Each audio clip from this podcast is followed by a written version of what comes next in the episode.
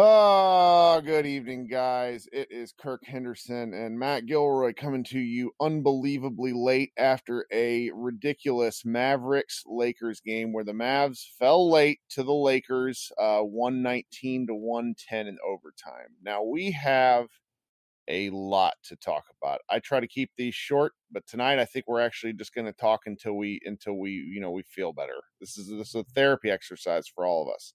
There's a lot we could start off with, and man, I talked about that a little bit pre-show, but I think what I want to talk about first, just maybe to kind of get my head out of this funk, is we should really talk about what was awesome. And what was awesome was Luka Doncic, who Yeah. played an outstanding game. Box score here says 31 points, 13 rebounds, and a career high 15 assists. So what what was the favorite what was your favorite part about Luka's game tonight? Uh, I mean, I think just on the whole, it, it seemed like the easiest kind of most complete game he's had in, in quite a long time. I mean, the the career high in assists obviously is is indicative of that, and just um, it, it, in terms of a single play, even though you know we don't want to get too into you know negatives, but that that in overtime, the the step back he had to kind of answer after you know the Lakers went on that run, and he hit that to bring it within I think four points, something like that. Just after he'd been dealing with so much, he was very clearly very frustrated after getting hit in the head and everything like that, and just still obviously was in pain, hurting, but out there hitting shots and making plays, and that's that was really great to see, and really you know it shows off his his fight and his spirit. So Well, let's let's actually talk about that real quick because I think I'd like to address it early. So there's a lot of speculation online that Luka was concussed, and Mhm. I went back and what I've been doing for the last ten minutes is I actually kind of watched part of the game again, and he was bleeding from the top of his head after he hit something on Dwight Powell. Um, we're not entirely yeah, sure look at his what. chin or something. I don't know. chin or he has some like weird hair spikes. I don't know. He has something odd going on. But have you ever and I've gotten better about this as I've gotten older. Um, have you ever like left a kitchen cabinet open, bent over, and then like raised your head and hit your head on the corner? Oh, it's infuriating. And that's what I think he did because he had like tears in his eyes and was like pissed. And then because it stings really badly Yeah. and because I mean it's basically like your skull, and so I I really don't think he was concussed because the Mavericks wouldn't have, have put him back out there if that was the case. Yeah, it, it seemed it was probably you know an extremely sharp pain uh, and you know a surprising pain. So yeah, I, I don't know if there would have been enough force to be concussed. He didn't like you know hit his head on the deck or anything. So I also Hope- don't think hopefully they would have put him back out there. Like Yeah. the Mavs training staff is just too good. You know, Casey Smith is one of the best in the league. They have a couple of guys that are associated with Team USA. So that's you know, that's that's kind of my kind of my thought. So past, you know, past Luka, really the only other player who I think might be worth talking about is Dorian Finney Smith, a guy who I am particularly hard on game in and game out. Mhm. He had an outstanding game, seven points, 10 rebounds, uh, three steals. He somehow had four turnovers, which is magically impressive for a guy who shouldn't be dribbling. But Yeah. uh, we'll we'll let it slide tonight because he actually hit the three, which should have won them the game. A wide Right. open corner three, but I was, you know, I I killed a guy, and you know I wanted to hit open shots, so I'm glad he hit open shots. yeah, anyone who you know would would have picked Dorian Finney-Smith to be taking that shot, uh, you know, it's Might one of those lying. things where yeah, yeah. But Well- hey, if you know he hit it, so Yeah, it felt good. It felt good to see that. I actually kicked my remote control and missed the entire sequence. Um, yeah, which was very upsetting because I don't know what channel ESPN is, and I couldn't figure out where like the last button just was frantic. Yeah, Yeah, and it's just me by myself yelling. my dog keeps looking at me. It's really, you know, really quality content. Yeah, it's great. Um, So our, our buddy Josh Bowe is is kind of tweeting through it. He would have joined me tonight, but uh, you know, uh, uh, Mr. Gilroy stepped in for him here, and so you know, Josh is, is talking online about the things he'd rather talk about than the refs. Because I'm going to get to the refs last. I, I think we should just dwell on that because I don't want to be the refs guys. I, I hate being the group. I hate being the team that complains about the refs. I, it, it's very boring. You know, the Mavericks were terrible from the free throw line once again. That is is starting to be something that is a little concerning to me. You you Yeah. can't leave seven of these on the line like that. That's you know that was the difference uh, realistically in regulation. Um, that Yeah, was pretty I mean, painful. Yeah, I, there were a couple people who in the, in the fourth, especially who who missed on some free throws. Luka went seven of eight, but I think the one he missed was in the fourth, and then of Mm-hmm. course Dwight had a chance to put him up four, which you know would have iced it. So it's Yeah. you know making them when they count. God, I forgot that. You're right. Goodness. I, I think I'd blacked out the Dwight Powell one because every time he shoots, I'm just like, no. Yeah, Um, I, I, I, as bad as he was kind of throughout that game, I Kristaps had that ball at the end there, and I, I just wanted him to dribble it up across the floor because he's a really good free throw shooter, but he passed it on to to uh to Dwight, who's also a pretty good free throw shooter, but I kind of would would rather have uh Kristaps taking those at the end. Right. Yeah. Right. Well, the the thing, the the play that we should really kind of talk about in mass. There's a lot that happened on one play. Was that very last play? The Mavs were up uh, in regulation. The Mavs were up th- uh, three.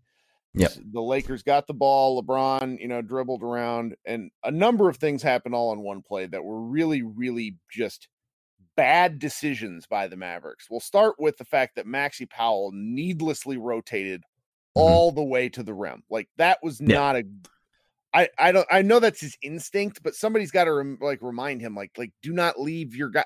It just because that triggered a chain reaction. Because then Seth Yeah. Curry had to go help.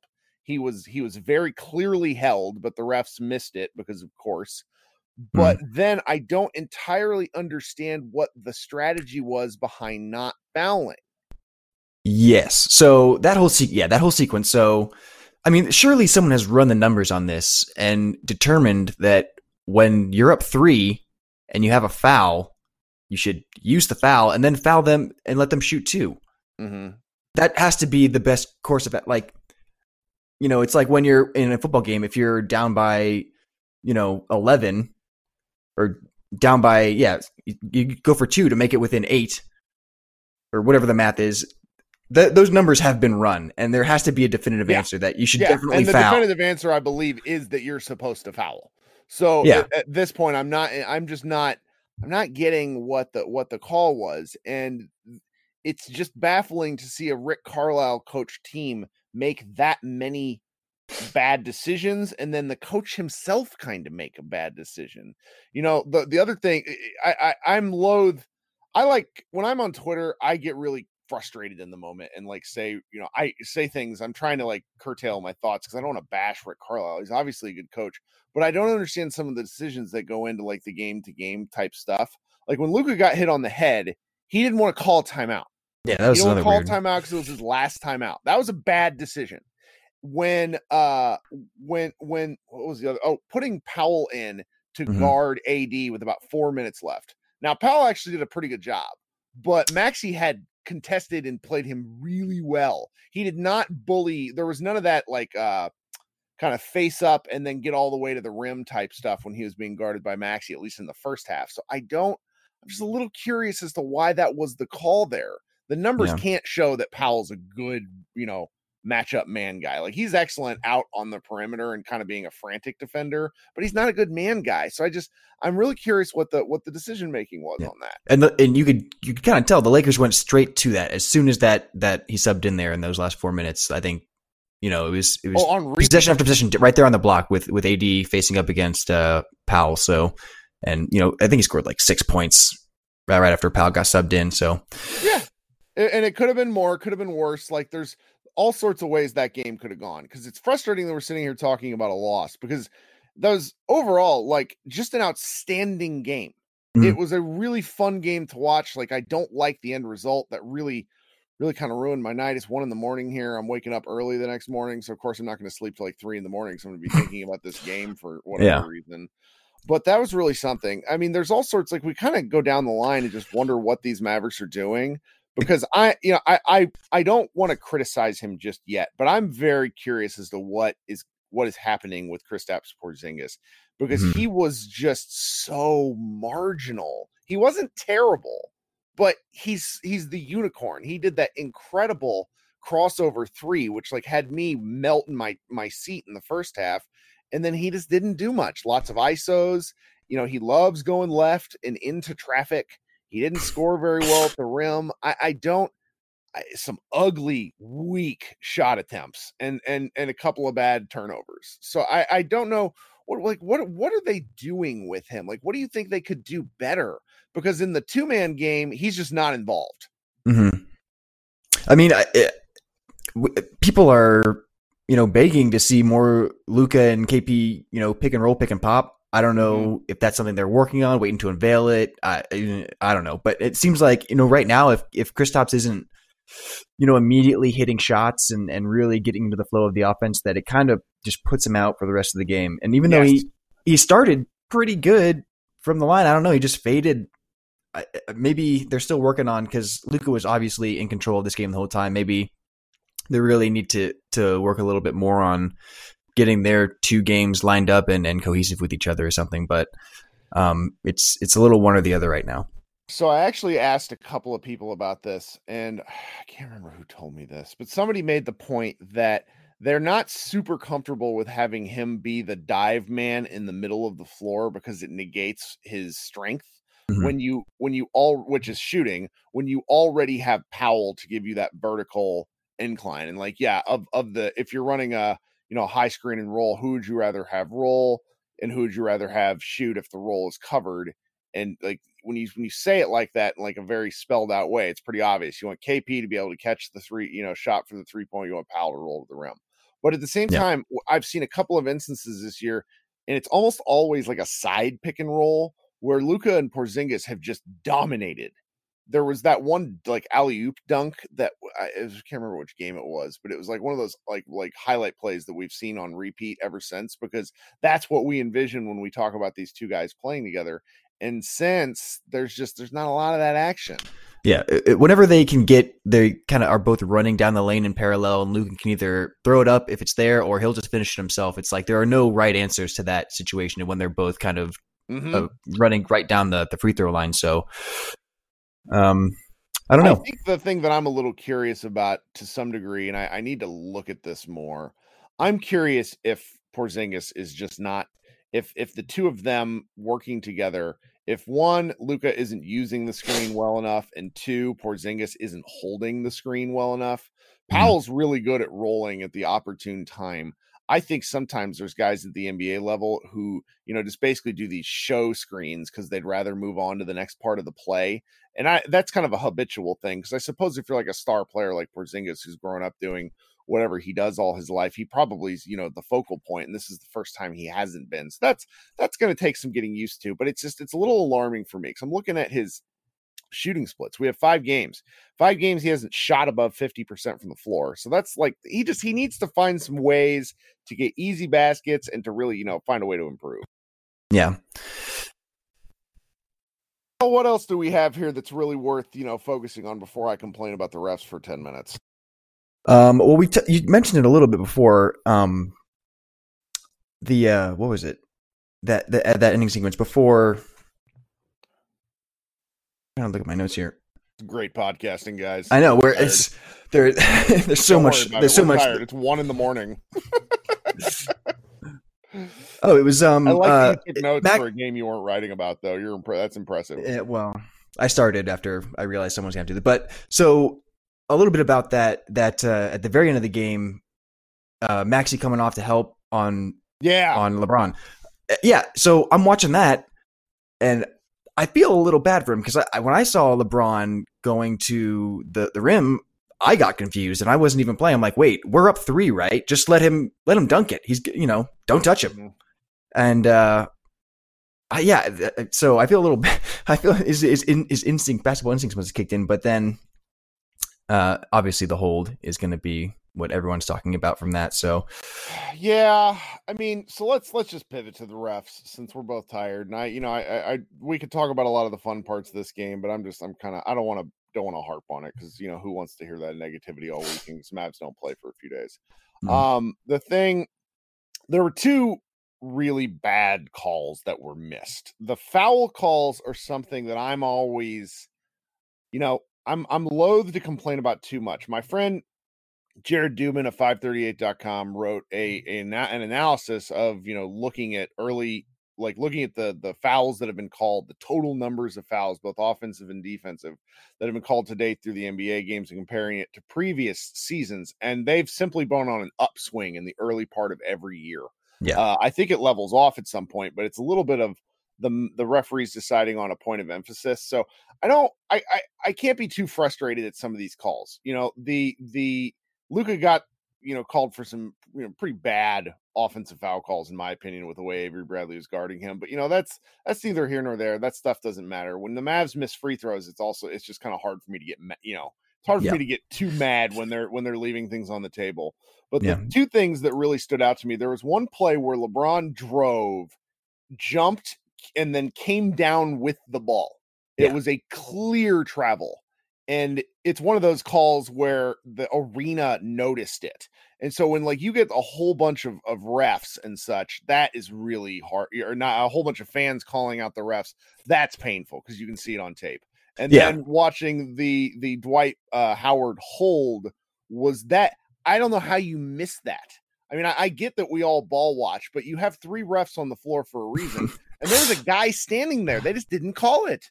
Yeah. and that sort of stuff's unacceptable to me. You just can't you can't be that way. Yeah, the uh, the whole the whole it hurts a lot, quite a lot. So, you know, you you expect a little bit more from because I I didn't even notice it until they started playing it in the replay. So, you know, f- fair fair enough, but that's kind of their job is to Yeah. not strictly be watching the ball. And then so the LeBron one as well, you know, that that one was something where like in real time it didn't look right. In real time you could tell He traveled. that right. that that just- that was- sequence of events was was off. So a little frustrating. Yeah, yeah. I mean, I suppose let's try to take a at least take a, a positive step away from this. So the Mavericks are five, or I'm sorry, three and two after Right. five games, which is where we- I wanted them to be after five. So it's hard, it's hard to be mad, but when you lose two heartbreakers like that, it, it still it hurts a lot. So it hurts a lot. But I mean, realistically, they've lost two heartbreakers, Yeah. and that is is is you know that's really something. The next Mhm. four games are really shoot. They play a stretch in November here where they need to rack up as many wins as possible. They got Cleveland, Orlando, New York, Memphis, Boston, New York, Toronto, San Antonio, Golden State, Cleveland. There, I mean, there's not anybody on that list that I'm legitimately afraid of at the moment. The yeah, this is looking like the softest little stretch we've got here coming up. So and they so so maybe what's going to be like last year where we were really excited right before Christmas with how many wins they had won at at at, uh, at home and on the road, and that's that's something to at least look forward to. So I suppose in terms of you know big picture compared to where we we thought we might be, this is this is the best possible you know outcome. Um, Mhm. uh, five and zero would have really been nice, but that's not realistic. These guys have a lot of learning to do. I think what you know the conclusion that I keep trying to come back to is that for as ugly as they've played at times, they've been they've won three games and then been in the other two and maybe should have won. yeah, So- and this one in particular, like if they had done the things like it was within their control, like put the refs aside, if they had done the things they needed to do, like hit free throws, Mhm. defend, hit you know foul at the end of the game, it would have been a win. So, um, that's you know glass half full, glass half empty. However you want to look at it, like th- th- they de- they could have won, they deserved to win. If they would have won, you know that would have been a deserved win. So, yeah, it, yeah. We just hope we just hope that these aren't the sorts of games that come like mid-April that we're crowing that they oh I wish the Mavs would have won one, but yeah, you know I was pretty I was pretty pessimistic heading into the season, so I su- suppose I should take three and two after five or something. What's wild to me is that they've actually been worse at you know their their two losses have been at home and they were outstanding at home last year, so that's that's a little odd. But again, And you know, it, it's right in the range of what we were hoping for. yeah, and the wins, uh, some of those wins have been really a lot uglier than they've played in these two losses. So, you know, I don't know what that means, but Yep, yep, yep. Well, man, thank you for coming on tonight, guys. It's been uh, Kirk Henderson and Matt Gilroy of Mavs Moneyball. This has been Mavs Moneyball After Dark. We will obviously be back next week. I'm sure some of y'all had logged on hoping for a little more heat, but you know, it's game five. I got to save my being a lunatic for, you know, a game, you know, 67 whenever it's a terrible call because there's just too much that's up in the air. I can't be that guy. I can't have that energy. I'm too old to do it all year. But uh, as always, I appreciate everybody, uh, you know, downloading and listening. If you could, uh, you know, give hop on iTunes, give us five stars, search for Mavs Moneyball Podcast, and we will see you this week on the site.